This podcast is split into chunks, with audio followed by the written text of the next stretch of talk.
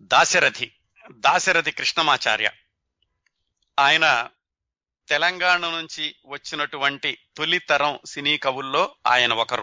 క్రిందటిసారి ఆయన మొట్టమొదటి వాడన్నాను. అది చిన్న పొరపాటు అండి తెలంగాణ నుంచి వచ్చినటువంటి సినీ కవులు నారాయణ రెడ్డి దాశరథి.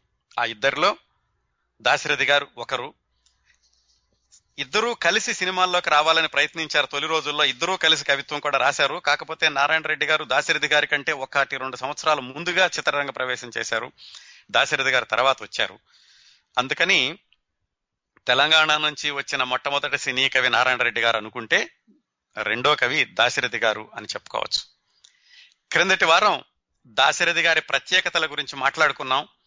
అలాగే తెలంగాణ సాయుధ పోరాటంలో నైజాం నవాబుకి వ్యతిరేకంగా జరిగినటువంటి పోరాటంలో దాశరథి గారు సృష్టించిన విప్లవ సాహిత్యం గురించి మాట్లాడుకున్నాం. దాశరథి గారి బాల్యం గురించి ఆయన మెట్రికులేషన్ వరకు కూడా జరిగినటువంటి కొన్ని కొన్ని సంఘటనలు ఆయన హై స్కూల్లో ఉండగానే కవిత్వం రాయడం మొదలు పెట్టడం ఉర్దూ ఇంగ్లీషు సంస్కృతం తెలుగు భాషల మీద ఆయనకు పట్టు రావడం ఇంట్లో వాళ్ళ నాన్నగారు సంస్కృతం ఖచ్చితంగా మాట్లాడాలనడం స్కూల్లో ఉర్దూ కంపల్సరీగా ఉర్దూలోనే ప్రార్థన చేయాలనడం ఇలాంటి ఛాందస భావాలకు వ్యతిరేకంగా ఆయనకి తిరుగుబాటు ధోరణి అనేది ఆ చదువుకునే రోజుల నుంచి వచ్చింది అని కూడా తెలుసుకున్నాం. ఆయన హై స్కూల్ చదువైపోగానే ఆ మెట్రిక్ తోటి చదువు ఆపేసేసి తెలంగాణ ఉద్యమంలోకి దూకారు. దాని తర్వాత అసలు ఆ రోజుల్లో తెలంగాణలో రాజకీయ సాంఘిక వాతావరణం ఎలా ఉంది నైజాం పరిపాలన ఎలా ఉంది ఆయన తెలుగు భాషని ఎలా అణగదొక్కడానికి ప్రయత్నించారు? ఉర్దూ భాషని మాత్రమే ఎలాగా ఆయన ఆ ప్రాచుర్యంలోకి తీసుకురావడానికి ప్రయత్నించారు? అట్లాగే హిందువులని మహమ్మదీయుల్లోకి మత మార్పిడి చేయడం దానికి మళ్ళీ హిందువులు కాపాడుకోవడం ఇలాంటి పరిస్థితులన్నీ ఏ విధంగా ఆ రోజుల్లో ఉన్నాయో తెలుసుకున్నాం. ఇక్కడ ఆపామండి క్రిందటి వారం కార్యక్రమాన్ని. ఈరోజు ఏం చేద్దామంటే దాశరథి గారు ఆ మెట్రిక్ అయిపోగానే వెంటనే స్కూల్ చదువు చదవలేదు. ఆ తర్వాత మళ్ళా కొన్ని రోజులకు చదివారు. దాదాపుగా మధ్యలో పది సంవత్సరాల పాటు ఆయన ఈ తెలంగాణ ఉద్యమంలో చాలా చురుకుగా పాల్గొన్నారు. సాధారణంగా కవులు అంటే ఎలా ఉంటుందంటే వాళ్ళు రాస్తూ ఉంటారు ఇంట్లో కూర్చుని ఆ కవిత్వం ప్రజల్లోకి వెళుతుంది ఆ పాటలు ప్రజలు పారుకుంటూ ఉంటారు. కానీ దాశరథి గారు అలా కాదు. ఆయన కవిత్వాన్ని రాస్తూ ప్రజల్లోకి వెళ్ళి మొట్టమొదటి వరుసలో నిలబడి ఆ పోరాటంలో పాల్గొన్నారు. కేవలం పోరాటంలో పాల్గొనడమే కాదు ఆ ఆ పోరాటాల్లో ఆయన శారీరకంగా ఎన్నో దెబ్బలు తిన్నారు జైల్లో ఉన్నారు. పది సంవత్సరాల పాటు తీవ్రమైనటువంటి రాజకీయ కార్యకర్తగా ఆయన పనిచేశారు. ఆ విశేషాలు ముందు తెలుసుకుని ఆ తర్వాత ఆయన సినిమాల్లోకి ఎలా వెళ్ళారు సినిమాల్లో ఆయన పాటలు ఎలా ఉన్నాయి వాటిని విహంగ వీక్షణం కింద చూద్దాం. ఆ చివరిలో ఆయన చివరి రోజులు అలాగే దాశరథి గారికి ఆత్మీయులు మనకి బాగా మిత్రులు గొలపూడి మారుతీరావు గారు దాశరథి గారి గురించి చెప్పినటువంటి విశేషాలు ఆయన మాటల్లోనే చిట్ట చివరిలో విద్దాం అదండి ఈ రోజు కార్యక్రమం. క్రిందటి వారం ఈ దాశరథి గారు హై స్కూల్ అయిపోయేసరికి రాజకీయ వాతావరణం ఎలా ఉందో తెలుసుకున్నాం. అది పంతొమ్మిది వందల నలభై నలభై ఒకటి ప్రాంతాలండి. దాశరథి గారు హై స్కూల్ అయిపోయే సమయం. ఎందుకంటే ఆయన పంతొమ్మిది వందల ఇరవై ఐదులో పుట్టారని చూశాం కదా. అప్పట్లో ఎలా ఉందంటే పంతొమ్మిది వందల నలభై మొదట్లో కమ్యూనిస్ట్ పార్టీ చాలా ప్రాచుర్యంలో ఉంది. ఆంధ్ర మహాసభ అని ఇంకొక పార్టీ కూడా ఉంది. ఇద్దరూ కూడా భారతదేశ స్వాతంత్ర్యానికే కాకుండా నైజాము ఆ కబంధ హస్తాల్లో నుంచి మహా హైదరాబాద్ రాష్ట్రాన్ని విడతీసి ఇటు మద్రాసులోను కలపాలని చెప్పేసి ఆ నైజాం ప్రభువు వాళ్ళ దగ్గర ఉన్నటువంటి సామంతులు చేసే అకృత్యాలకి దౌర్జన్యాలకి వ్యతిరేకంగా పోరాటం చేయడంలో ఈ రెండు పార్టీలు కూడా ప్రముఖ పాత్ర వహించినాయి. ఇది కమ్యూనిస్ట్ పార్టీ ఆంధ్ర మహాసభ. అందుకని మరి సహజంగానే అంత తీవ్రంగా వ్యతిరేకిస్తున్నప్పుడు నైజాం ప్రభు వాటిని కొనసాగించలేడు కదా? ఆయన ఏం చేశాడంటే ఈ రెండు పార్టీలను కూడా నిషేధిస్తూ ఆయన ఒక ఫర్మానా జారీ చేశాడు.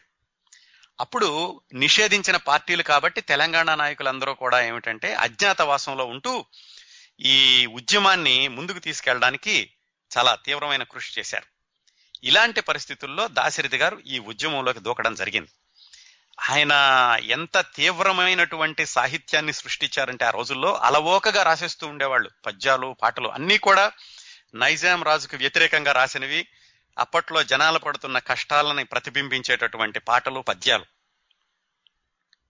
దాశరథి గారు నైజాంకి వ్యతిరేకంగా రాసిన గాయ గేయాలు ఎంత తీవ్రంగా ఉండాయంటే ఆ అప్పట్లో ఉన్నటువంటి అన్ని రాజకీయ పార్టీలు ఎవరైనా కానీ అంటే వాళ్ళ యొక్క వాదాలు ఏదైనా వాళ్ళ ఇజాలు ఏదైనా కానీ దాశరథి గారి పాటలను మాత్రం ఖచ్చితంగా పాడుకుంటూ ఉండేవాళ్ళట.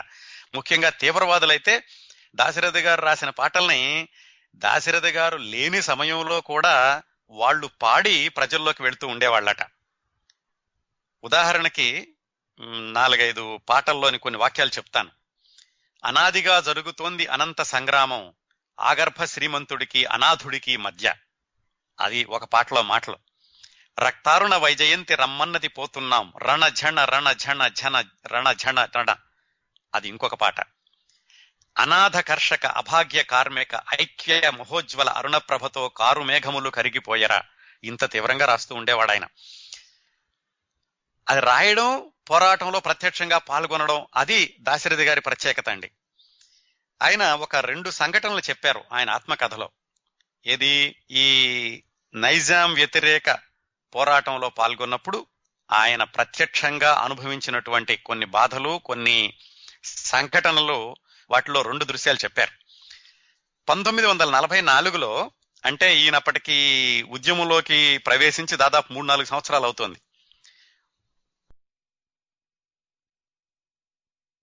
ఈ ఆంధ్ర శాశ్వత పరిషత్తు మొదటి వార్షికోత్సవం వరంగల్లో జరిగినప్పుడు పంతొమ్మిది వందల నలభై నాలుగులో ఏమిటి సాంధ్ర సారస్వత పరిషత్తు వార్షికోత్సవం అంటే ఏముంటుందండి? అవి సాహిత్య కార్యక్రమాలు. కవులు వస్తారు రచయితలు వస్తారు సాహిత్యం గురించి మాట్లాడతారు తెలుగు భాష గురించి మాట్లాడతారు స్వీయ కవితలు చదువుతారు ఇలాంటి కార్యక్రమం. దానికి పెద్ద పెద్ద పందిళ్ళు వేశారు. చాలా మంది సాహితీవేత్తలు కవులు అక్కడికి వచ్చారు. కాకపోతే ఎలా ఉండేదంటే ఆ రోజుల్లో ఈ సాహితీ సాహిత్య కార్యక్రమం కానీ సారస్వత కార్యక్రమం కానీ వీటన్నిటిలో కూడా ఈ నైజాము వ్యతిరేకమైనటువంటి రచనలు నైజాం వ్యతిరేక భావాలను పెంపొందించడం అలాంటి ఎక్కువగా ఉండే అందుకని ఈ ఆంధ్ర సారస్వత పరిషత్తు యొక్క ప్రథమ వార్షికోత్సవం వరంగల్లో మొదలవగానే రజాకారులు దీన్ని గుర్తించారు. గుర్తించి ఈ కవి సమ్మేళనం జరగడానికి వీల్లేదు ఇక్కడ. ఇక్కడ కవి సమ్మేళనం జరిగితే కనుక వీళ్ళు ప్రజల్ని రెచ్చగొడతారు అని రజాకారులు ఆ కార్యక్రమం కోసం వేసినటువంటి పందిళ్ళని తగలబెట్టారు. వీళ్ళంతా వేదిక మీద ఉన్నారు. దాశరథి గారు దేవురపల్లి రామానుజరావు గారు సురవనరెడ్డి గారు వీళ్ళందరూ కూడా వేదిక మీద ఉన్నారు పెద్దలందరూ. ప్రజలందరూ ఉన్నారు వీళ్ళ యొక్క కార్యక్రమం వినడానికి. ఈలోగా రజాకారులు వచ్చి ఆ పందిళ్ళని తగలబెట్టేశారు. పంది అప్పట్లో ఇప్పట్లో షామియానలాగా ఉండేవి కాదు కదండి. అప్పట్లో అంతా తాటాకు పందిళ్ళు ఉండేవి. ఆ తాటాకు పందిళ్ళని వాళ్ళు తగలబెట్టేశారు. ఒకవైపు మంటలు ప్రజలు అటు ఇటు చెల్లాచెదురుగా పరిగెత్తున్నారు. కొంతమంది ఏదో ఒక మూలకెళ్ళి ఉన్నారు. వేదిక మీద ఈ కవులు ప్రసిద్ధమైనటువంటి తెలుగు భాషా సంరక్షకులు వేదిక మీద ఉన్నారు. అయితే అక్కడ ఎదురుగుండా మంటలు చెలరేగుతున్నాయి. ఆ బూడిద వచ్చి వీళ్ళ కాళ్ళ దగ్గర వేడి వీళ్ళ కాళ్ళకి వేడి తగులుతోంది. అయినా కానీ వీళ్ళెవరూ కూడా వేదిక దిగడానికి సిద్ధపడలేదు. జ్వాలలోనైనా ఆహుతైపోతాం కానీ కవి సమ్మేళనం జరిపి తీరతాం అని ఎలుగెత్తిన వాళ్ళల్లో దాశరథి గారు కూడా ఉన్నారు. ఆయన వీళ్ళందరూ కదలకుండా స్టేజ్ మీద ఉండేసరికి ఆ వేడి వస్తున్నా కానీ బూడిద వస్తున్నా కానీ వీళ్ళు కదలకుండా స్టేజ్ మీద ఉండేసరికి ఆ వచ్చినటువంటి ప్రజలు కూడా కదలకుండా వాళ్ళు కూడా ఒక మూలకు వెళ్ళారు ఈ మంటలను తప్పించుకుంటూ. అంత తీవ్రమైన పరిస్థితుల్లో దాశరథి గారు ఆ వేదిక మీద నుంచి పద్యాలు చదివారండి. ఓ పరాధీన మానవ ఓపరాని దాస్యము విదల్చలేని శాంతమ్ము మాని తలుపులను ముష్టి బంధాన కలచివైచి చొచ్చుకొని పొమ్ము స్వాతంత్ర్య సురపురమ్ము అని ఆయన ధారాళంగా ఆశువుగా పద్యాలు చదవడం మొదలు పెట్టారు అక్కడ. ఆ అధ్యక్షుడు సురవరం ప్రతాప్ రెడ్డి గారు అప్పట్లో ఆయన అన్నారట సింహగర్జన చేసావు నాయన నేను చాలా పొట్టిగా ఉండేవాళ్ళు చాలా చిన్నగా ఉండేవాళ్ళు. అప్పటికి ఈయన వయసు పంతొమ్మిది సంవత్సరాలు. పంతొమ్మిది వందల నలభై నాలుగు అంటే కేవలం పంతొమ్మిది సంవత్సరాల వయసులో అట్లా ఆయన చదివేసరికి ఆ ధైర్యంతో మిగతా తెలుగు కవులందరూ కూడా విజృంభించారు. సరే వాళ్ళు తగలబెట్టేశారు. దూరంగా మంటలు మండుతున్నాయి వీళ్ళ కాళ్ళ దగ్గరికి బూడిద వచ్చి పడుతోంది నిప్పులు వచ్చి పడుతున్నాయి. అయినా కానీ వీళ్ళు చదువుతున్నారు. ఇంకా దూరం నుంచి ఇక రాళ్ళు వేయడం మొదలు పెట్టారట రజాకారులు. వీళ్ళు దిగట్లేదని. ఆ రాళ్ళు వచ్చి వీళ్ళ అధ్యక్ష మీద పడిందట. పడుతుంటే ఆ అధ్యక్షుడు అన్నట్టు ఇవి రాళ్ళు కాదు పూలు మీరు చదవండి అన్నారట. ఇక తండోపతండాలుగా జనం స్టేజ్ దగ్గరికి వస్తున్నారు. ఈ పడేరటువంటి రాళ్ళను ఆపుతున్నారు. ఈ రజాకారులను అడ్డుకోవడానికి వాళ్ళు ప్రయత్నిస్తున్నారు. ఇంత బీభత్సమైన దృశ్యంలో ఇక రజాకారులు తట్టుకోలేక వాళ్ళు వెనక్కి వెళ్ళిపోయి ఈ సభ మాత్రం అలాగా సగం కాలుతున్న పందిళ్ళలో అంతమంది జనవాహిని మధ్య దాశరథి గారు ఆయన విప్పినటువంటి గళం నుంచి మిగతా కవులందరూ కూడా కొనసాగించి ఆ సాహితీ కార్యక్రమాన్ని కొనసాగించారు. అదండి ఒక సంఘటన ఆయన జరిగిన దాంట్లోనూ. అదే సంవత్సరం అంటే పంతొమ్మిది వందల నలభై నాలుగు ప్రాంతాల్లో ఇంకొక సంఘటన ఏం జరిగిందంటే ఆంధ్ర మహాసభ. ఈ ఆంధ్ర మహాసభ అనేది దాదాపుగా పంతొమ్మిది వందల పదమూడు నుంచి ఉందండి. ఆంధ్ర మహాసభ అనే దాన్ని ఎందుకు మొదలు పెట్టారంటే భారతదేశానికి స్వాతంత్రం రావాలి అనేది ఒక పోరాటం. ఈ మద్రాసు రాష్ట్రంలో తెలుగు వాళ్ళు కలిసి ఉండడం ఇటువైపు హైదరాబాద్ రాష్ట్రంలో తెలుగు వాళ్ళు ఉండడం వీటన్నిటినీ గమనించి తెలుగు వాళ్ళకి ఒక ప్రత్యేకమైనటువంటి భాషా ప్రాతిపదిక రాష్ట్రం కావాలి అనేటటువంటి భావనతోటి పంతొమ్మిది వందల పదమూడు ప్రాంతాల్లోనే ఆంధ్ర మహాసభను మొదలు పెట్టారు ఒక సంస్థ అనుకోండి అది. దాని ఆశయం మాత్రం తెలుగు వారికి ఒక రాష్ట్రాన్ని ఏర్పాటు చేయడం. ఒకవైపు స్వాతంత్రోద్యమం జరుగుతోంది. స్వాతంత్రోద్యమానికి మద్దతు ఇస్తూ మనకి ఒక రాష్ట్రం కావాలి అనేటటువంటి ఆశయంతో మొదలైంది ఆంధ్ర మహాసభ. అది పంతొమ్మిది వందల పదమూడు నుంచి పద్నాలుగు పదిహేను పదహారు ప్రతి సంవత్సరం కూడా సభలు జరుగుతూ ఉండే. అది పంతొమ్మిది వందల నలభై నాలుగులో ఈ ఆంధ్ర సారస్వత పరిషత్తు ప్రథమ వార్షికోత్సవం జరిగిన కొన్ని రోజులకి వరంగల్లో వరంగల్లోనే ఈ ఆంధ్ర మహాసభ కార్యకర్తలందరూ కలిసి సమావేశాలు పెట్టడం మొదలు పెట్టారు అక్కడ వరంగల్ జిల్లాలో మానుకోట తాలూకాలో జయ్యవరం అనే ఊళ్ళో ఈ ఆంధ్ర మహాసభ కార్యకర్తలు వాళ్ళతో పాటుగా దాశరథి గారు వీళ్ళందరూ కలిసి ఒక సభ పెట్టారు. సభ పెట్టినప్పుడు అక్కడున్న ప్రజలందరూ కూడా నిజాం మురదాబాద్ నిజాం మురదాబాద్ అనడం మొదలు పెట్టారట అప్పుడు దాశరథి గారు చెప్పారట ప్రజలకి ముందు మురదాబారాన్ని అని మొదలు పెట్టొద్దు ఆయన ఎలాగూ పోతాడు. నైజాంకు వ్యతిరేకంగానే మనం జరుపుకునేది. ముందులోనే ఇలా ప్రతికూలాత్మకంగా అంటే మనం అనుకూలాత్మకంగా మొదలు పెడదాం. ముందు జిందాబాద్తో మొదలు పెడదాం. మహాత్మా గాంధీ జిందాబాద్ అని అనండి అని వాళ్ళతోటి మహాత్మా గాంధీ జిందాబాద్ అనే నినాదాలతోటి ఆ సభ మొదలు పెట్టించారు ఎక్కడది? వరంగల్లో జయ్యవరం అనే ఊళ్ళో. ఆ తర్వాత పిల్లలందరూ వేదిక మీదకి వచ్చి ఒక పాట పాడారు దాశరథి గారు రాసింది అనుకుంటానది. పల్లెటూరి ప్రజలనంతా కొల్లగొట్టే నిజామోడ కింగుకోటి మీద రేపే రంగు జెండా ఎగురులేరా అని వాళ్ళు పాట పాడారు. తర్వాత రజాకారులని ఊళ్ళోకి రానివ్వం అని ఊళ్ళో వాళ్ళందరూ కూడా శపథం చేశారు. కలిసికట్టుగా పనిచేస్తామన్నారు అలాగే ఈ నైజాం రాజేమో హైదరాబాద్లో ఉండేవాడు. ఆయనకి సామంతుల్లాగానేమో చిన్న చిన్న ఊళ్ళలో జమీందారులు ఉండేవాళ్ళు. వాళ్ళు కూడా నైజాం చెప్పినట్టే చేస్తూ ఉండేవాళ్ళు. ఆ నైజాం తొత్తులైనటువంటి జమీందారులను ఎదిరిస్తాం. ఇలాంటి ప్రతి ప్రతిజ్ఞలన్నీ కూడా ప్రజలతో చేయించారు. వాళ్ళందరిలోనూ దాశరథి గారు ఉన్నారు. సరే ఆ సభ అయిపోయింది. ఆ సభ అయిపోయాక రాత్రి చాలా పొద్దుపోయే వరకు కూడా బుర్రకథలు అవి ఇవి పద్యాలు ఇవన్నీ పాడారు. అర్ధరాత్రి అయిపోయింది. అక్కడికి రెండు మైళ్ళ దూరంలో గూడూరు ఉంది. గూడూరు అంటే దాశరథి గారి అమ్మమ్మ గారు తాతగారు ఉన్నారు అక్కడ ఆయన పుట్టినూరు. సరే అక్కడ ఇంత ఎలాగో ఇంత దూరం వచ్చాం కదా అమ్మమ్మ అమ్మమ్మని తాతని చూద్దాము అని అనుకున్నారు ఆయన. అక్కడికేమో రాత్రి అయిపోయింది. సరే ఆ రెండు మైళ్ళు నడిచి తెల్లవారుజాముకి గూడూరు వెళ్ళారు వాళ్ళ తాతగారింటికి.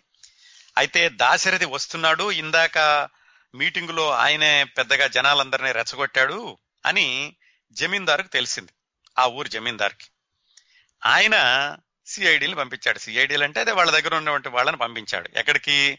పలానా వాళ్ళ ఇంటికి వస్తాడు వాళ్ళ మనవడితను అతను అరెస్ట్ చేసి తీసుకురండి అని వాళ్ళని పంపించాడు. పోలీసులు వెళ్ళారు. పోలీసులు వెళ్ళి ఈయన భోజనం చేస్తూ ఉన్నాడు వాళ్ళ తాతగారింట్లో తెల్లవారుజామున దాశరథి గారు. అక్కడికి వెళ్ళి ఆయన అరెస్ట్ చేశారు. ఇంకా భోజనం మధ్యలో ఉంది. వాళ్ళ అమ్మమ్మగారు ఏడవటం మొదలు పెట్టారు వాళ్ళ తాతయ్య గారికి ఏం జరుగుతుందో అర్థం కాలేదు. మొత్తానికి అలాగే ఆయన అరెస్ట్ చేసి పోలీస్ స్టేషన్కి తీసుకెళ్ళారు అదేమో చిన్న ఊరు గూడూరు అనేది అందుకని అక్కడ సబ్ ఇన్స్పెక్టర్ లేడు. మొత్తానికి ఆ రాత్రి అంతా ఆయన్ని అక్కడ పోలీస్ స్టేషన్లోనే పెట్టారు. ఎందుకు? ఆ జమీందారు గారు ఏం చెప్పాడంటే పొద్దున్నే అయ్యాక అతన్ని మా గడికి తీసుకురండి. గడి అంటే వాళ్ళ బంగళాకి తీసుకురండి అని. ఎందుకంటే అక్కడ తీసుకెళ్ళగానే ఈయన కాల్ చేసేద్దామని ఆయన కుట్ర అన్నమాట పోలీసులు ఏమైందంటే ఈయన పొద్దున్నే ఆ జమీందారు రమ్మన్నట్టుగా అక్కడ తీసుకెళ్ళలేదు. వాళ్ళు ఏం చేశారంటే గూడూరుకి ఒక పది మైళ్ళలో నెల్లి కుదురు అని ఒక ఊరుంది. అది head police head police station. అక్కడికి తీసుకెళ్ళారు అక్కడికి తీసుకెళ్ళేటప్పుడు ఎలా తీసుకెళ్ళారంటే ఈయన్ని ఈయనేదో పెద్ద పది పదిహేను హత్యలు చేసినట్టుగా ఈయనదో పెద్ద తీవ్రవాది అయినట్టుగా చేతులకు బేడీలేసి నడుంకు తాడు కట్టి తుపాకులతో అటు ఇటు ఇద్దరు పోలీసులు ఇంత చేసింది ఈయన రాసింది కవిత్వం రాయడం ప్రజలను చైతన్యవంతం చేయడం. దానికే అంత భయపడిపోయేవాళ్ళండి ఆ రోజుల్లో. అలా ఓ పది మైళ్ళ దూరం నడిపించి వీళ్ళ ఈయన్ని నెల్లికుదురు పోలీస్ స్టేషన్ తీసుకెళ్ళారు. అక్కడ పోలీస్ స్టేషన్లో ఉన్న సబ్ ఇన్స్పెక్టర్ ఆయన అమీన్ అంటూ ఉండేవాళ్ళు అప్పట్లో.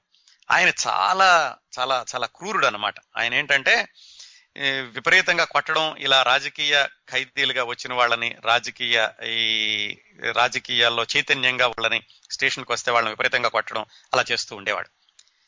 దాశరథి గారి జేబులో కాగితం ఉంది. ఆ కాగితం చూసి బయట తీసుకుని ఏమిటిది? అని అడిగాట. అంటే ఇది విప్లవ గీతాలు రాస్తున్నావా? అని అడిగాట. నేను విప్లవ గీతమే సార్ కానీ ఇది నేను రాసింది కాదు. ఇక్బాల్ మొహమ్మద్ ఇక్బాల్ గారు రాసిన ఉర్దూ దానికి నేను ట్రాన్స్లేషన్ చేశాను అని. ఆయన కొంచెం ఎక్కడో ఒక మాదిరి కాస్త మంచి భావం ఏర్పడింది ఈ కుర్రాడు అంటేను. పంతొమ్మిదేళ్ళ కుర్రాడు. సరే అక్కడైతే ఉపన్యాసం చెప్పాడు ఏదో కవిత్వం రాస్తున్నాడని కొంచెం గౌరవంగా ఉండు ఉండడానికి ఒక క్షణం ఆయన అనుకున్నాడు. అనుకుని ఏమన్నాడంటే చేతులకి బేడీలు తీసేసేయండి నడుముకి తాడు విప్పేసేయండి అని అన్నాడు. విప్పేసి ఆయన ఏమన్నాడంటే జమీందార్ దగ్గరికి కాకుండా మరి ఏమనుకున్నాడో వరంగల్ జైలుకి పంపించండి అని పోలీసులకు చెప్పాడు. అయితే ఈ పోలీసులు ఇంకా ఈయనకి ఈయన్ని వరంగల్ జైలుకి తీసుకెళ్దాము అనుకుంటున్న సమయంలో ఏం జరిగిందంటే ఆ ఎస్ఐ గారికి వాళ్ళ కూతురు అల్లుడు స్టేషన్కి వచ్చారట ఏదో పని మీద. వాళ్ళకి గౌరవ గౌరవ మర్యాదలు చేయడం వాళ్ళకి భోజనాలు అరేంజ్ చేయడం ఈ హడావిడిలో ఉండగా దాశరథి గారు తప్పించుకున్నారు. దాశరథి గారు తప్పించుకుని ఇంకా వెళ్ళిపోయారు. అలా అలా అలా ఆయన అడవుల్లో పడి ఆ అలా అడవుల్లో పడి అలా వెళ్ళి అలా వెళ్ళిపోయారు. పొలాల్లో నదుల్లో అరణ్యాల్లో పడి పరిగెత్తానని రాసుకున్నారు ఆయన. అక్కడ వెళుతూ కూడా ఆయన ఇక్బాల్ మహమ్మద్ ఇక్బాల్ కవిత్వాన్ని ఆయన గుర్తు తెచ్చుకున్నారట ఏమిటంటే ఏ పొలమున నిరుపేదకు దొరకదో తిండి ఆ పొలమున గల పంటను కాల్చేయండి అని ఇక్బాల్ అహ్మద్ రాసినటువంటి కవిత్వాన్ని చదువుకుంటూ అలా అలా ఆయన తిరుగుతూ వెళ్ళారు. ఆ అడవులోకి పారిపోయారు. ఆ విధంగా తప్పించుకున్నారు పోలీసుల దగ్గర. అది చాలా విపరీతమైనటువంటి ప్రమాదకరమైన పరిస్థితి. దాంట్లో నుంచి తప్పించుకుని అలా వెళ్ళిపోయారు. వెళ్ళిపోతుంటే వెళ్ళిపోయి వెళ్ళిపోయి ఆయన నాగారం అనే ఊరు దగ్గరికి వెళ్ళారు. ఆ ఊళ్ళో అప్పటికే పాపం పరిగెత్తి పరిగెత్తి పరిగెత్తి భోజనం కూడా సరిగా చేయలేదు. ఆ నాగారం అనే ఊళ్ళోకి వెళ్ళేసరికి అక్కడ ఒక మిత్రుడు కొంతమంది కలిసి దాశరథికి చికిత్స చేసి ఎందుకంటే ఇంత దూరం పరిగెత్తడంలో ఆయనకి గాయాలు కాళ్ళ నొప్పులు ఇవన్నీను చేసి అప్పటి నుంచి ఆయన ఆ పంతొమ్మిది వందల నలభై నాలుగు నుంచి అజ్ఞాతవాసంలో ఉన్నారు. నిజాం ప్రభుత్వానికి త- చిక్కకుండా తప్పించుకోవడానికి ఆయన రకరకాల వేషాలు వేసి అజ్ఞాతవాసంలో ఉండడం మొదలుపెట్టారు. దాదాపుగా మూడు సంవత్సరాల పాటు ఆయన పంతొమ్మిది వందల నలభై నాలుగు నుంచి రెండున్నర మూడు సంవత్సరాల పాటుగా ఆయన అజ్ఞాతవాసంలోనే ఉండి నైజాం వ్యతిరేక కార్యక్రమాల్లో పాల్గొన్నారు. ఇదండి ఆయన మెట్రిక్ అవగానే చేసిన పని. ఈ ఉద్యమంలోకి దూకడం మొదటి పంక్తిలో నిలబడడం ఇన్ని ఇబ్బందులు పడడం తర్వాత అజ్ఞాతవాసంలోకి వెళ్ళడం. ఈ అజ్ఞాతవాసం నుంచి దాశరథి గారు తర్వాత దాదాపుగా భారతదేశానికి స్వాతంత్ర్యం రావడానికి ముందు ఆయన్ని జైల్లో పెట్టారు.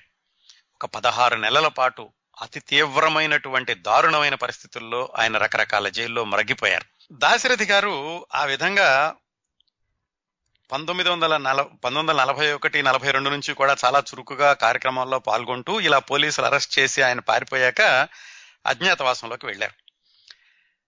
ఆయన అజ్ఞాతవాసంలో ఉండగా అప్పటికే కవిత్వం విపరీతంగా రాస్తున్నారు అని ఒకసారి మద్రాసు కూడా వెళ్ళారట. మద్రాసు వెళ్ళి అక్కడ ఆరుద్ర గారితో పరిచయం ఏర్పడింది. ఆరుద్ర గారు అంటే మరొక ప్రముఖ సినీ గేయ రచయిత తెలుసు కదా? ఆయన అప్పటికే సినిమాల్లో అసిస్టెంట్గా పాటలు రాస్తున్నారు. ఆయన శ్రీశ్రీ గారి మేనలుడు కూడా. పంతొమ్మిది వందల నలభై ఏడు ప్రాంతాల్లో ఒకసారి దాశరథి గారు అజ్ఞాతంలో ఉండగా మద్రాసు వెళ్ళినప్పుడు ఆరుద్ర గారికి పరిచయం అయ్యారు. అక్కడ నుంచి వాళ్ళిద్దరు మిత్రులుగా ఉండేవాళ్ళు. ఆ తర్వాత మళ్ళీ వాళ్ళిద్దరి మిత్రత్వానికి ఆ పరిచయం తర్వాత దాశరథి గారు సినీ రంగ ప్రవేశానికి ఎలా దోహదం చేసిందో తర్వాత చూద్దాం. మళ్ళీ దాశరథి గారి దగ్గరికి వద్దాం. పంతొమ్మిది వందల నలభై ఏడులో ఈయన ఇలా అజ్ఞాతంలో ఉండి ఈ కార్యక్రమాలు చేస్తున్నప్పుడు ఈ కవిత్వం మాత్రం అలా విపరీతంగా రాస్తూ ఉండేవాళ్ళు. ఆయన ఆ రోజుల్లో ఈ నైజాం ప్రభువు హిందువులందరినీ కూడా ముస్లిములుగా మార్చడానికి ప్రయత్ని చేసేటటువంటి ప్రయత్నాలని ఎదిరించేటటువంటి కార్యక్రమాల కోసం నడుం కట్టిన వ్యక్తి పేరు స్వామి రామానంద తీర్థ. ఆయన నాయకత్వంలో దాశరథి గారు అజ్ఞాతంలో ఉండి కూడా పోరాడుతూ ఉండేవాళ్ళు. ఆయన ఎంత తీవ్రంగా రాస్తూ ఉండడానికి మరొక ఉదాహరణ ఏమిటంటే ఇదే మాట ఇదే మాట పదే పదే అనేస్తాను కదం తొక్కి పదం పాడి ఇదే మాట అనేస్తాను దగాకోరు బడాచోరు రజాకారు పోషకుడవు. ఊళ్ళకు ఊళ్ళు అగ్గిపెట్టి ఇళ్ళన్నీ కొల్లగొట్టి తల్లి పిల్ల కడుపు కొట్టి నిక్కిన దుర్మార్గమంత నీ బాధ్యత నీ బాధ్యత. కోటిన్నర నోటి వెంట పాటలుగా మాటలుగా దిగిపొమ్మని దిగిపొమ్మని ఇదే మాట అనేస్తాను అని ఇలా రాస్తూ ఉండేవాడు ఆయన పాటలన్నీను. ఇదంతా ఎప్పుడూ ఆయన అజ్ఞాతంలో ఉంటూ కూడాను. చిట్ట చివరికి పంతొమ్మిది వందల నలభై ఏడు ఏప్రిల్ మే ఆ ప్రాంతాల్లో దాశరథి గారిని అరెస్ట్ చేసి జైల్లో పెట్టారు. మొట్టమొదటిసారిగా ఆయన వరంగల్ జైల్లో పెట్టారు. ఆయన జైల్లో పెట్టినప్పుడు కూడా ఆ జైల్లోకి వెళ్ళడం దాదాపుగా పంతొమ్మిది వందల నలభై ఏడు మొదట్లో అంటే ఏప్రిల్ ప్రాంతాల్లో ఆయన జైల్లోకి వెళ్ళడం వెళ్ళడం పదహారు నెలల పాటు ఆయన జైలులోనే మగ్గిపోయారు. ఈ మగ్గిపోయారు అన్న మాట నూటికి నూరు శాతం నూటికి రెండు వందల శాతం కరెక్ట్ అండి. ఎందుకంటే అన్ని కష్టాలు పడ్డారు ఆయన. అక్కడే ఆయన ఆరోగ్యం చెడిపోయింది విపరీతంగా దెబ్బలు తిన్నారు. ఒళ్ళంతా రక్తం బీభత్సం ఇవన్నీ కూడా జరిగినాయి. అవన్నీ తెలుసుకుందాం. మూడు ఊళ్ళు తిప్పారు ఆయన జైల్లో. మొట్టమొదటిసారిగా వరంగల్లో పెట్టారు. ఆయన ఆత్మకథలో రాసుకున్నారు నేను పుట్టిన ఊళ్ళోనే నేను నా పుట్టిన ఊళ్ళోనే జైల్లో ఉండాల్సి వచ్చింది అని.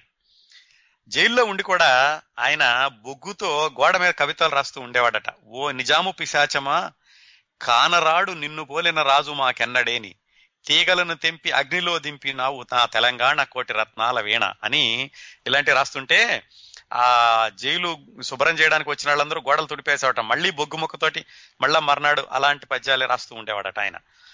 ఇంకా వరంగల్ జైల్లో ఉండగా ఎంత దారుణమైన పరిస్థితులు అంటే వీళ్ళకి ఉడికి ఉడకని జొన్న రొట్టెలు పెట్టేవాళ్ళట. అన్నం అనేది వరి అన్నం అనేది ఎప్పుడో వారానికి ఒక పూట ఎప్పుడో పెట్టేవాళ్ళు. ఈ జొన్న రొట్టెల్లో కూడా సిమెంటు కలిపి కాల్చి ఇచ్చేవాళ్ళట. వీళ్ళ ఆరోగ్యం చెడిపోవడానికని. నిజానికి నా జీర్ణకోశం కూడా ఆనాడే దెబ్బతింది అని రాసుకున్నారు ఆయన. పంతొమ్మిది వందల నలభై ఏడు వరంగల్ జైలులో ఈ బాధలన్నీ పడుతుండగానే ఆయన జీర్ణకోశం కూడా దెబ్బతింది ఈ సిమెంటు కలిపినటువంటి జొన్న రొట్టెల్ని తినడంతో ఒకసారి ఇక్కడ ఏం చేశారంటే పంతొమ్మిది వందల నలభై ఏడు ఏప్రిల్లో ఈయన జైల్లో పెట్టారు కదా. పంతొమ్మిది వందల నలభై ఏడు డిసెంబర్ ప్రాంతాల్లో అంటే ఒక ఆరు నెలలు ఆరేడు నెలలు వరంగల్లో అయ్యాక ఒక రాత్రి వీళ్ళందరినీ ఈ రాజకీయ ఖైదీలు ముప్పై మంది ఉన్నారు. ఆ ముప్పై మంది దగ్గరికి వచ్చి ఒక్క అరగంటలో బయటకు వెళ్తున్నాం మీరు అందులో సర్దుకోవాలి అని చెప్పారు. వీళ్ళకి అర్థం కాలేదు. బయటకు వెళ్తున్నాం అంటే ఒకవేళ వదిలేస్తున్నారేమో అనుకున్నారు ఈ ముప్పై మందిను. కానీ ఇంత తొందరగా వదులుతాడా నైజాం రాజు అనుకున్నారు. ఎందుకంటే అప్పటికి స్వాతంత్ర్యం వచ్చేసింది. నైజాం ఈ భారత యూనియన్లో కలవడానికి అతను ఒప్పుకోవడం లేదు. దానికోసం ప్రయత్నాలు జరుగుతున్నాయని అదే సమయంలో రజాకారులు ఊళ్ళ మీద పడి నానా గొడవ చేస్తున్నారు. ఇలాంటి సమయంలో అంత తొందరగా వదులుతాడా అనుకున్నారు కానీ ఏమో బయలుదేరమంటున్నారు కదా ఒకవేళ వదిలేస్తారేమోని అందరూ వాళ్ళ సామాన్లన్నీ సర్దుకున్నారు. సరే ఈయనకి దాశరథి గారికి ఆయన పుస్తకాలు కాగితాలు కళాలు ఏమి ఉన్నాయి. అవి మాత్రం ఏమీ ఈయనకి వెనక్కి ఇవ్వలేదు. రెండు చొక్కాలు రెండు పైజమాలు ఒక శాలువ మాత్రం వెనక్కి ఇచ్చారు.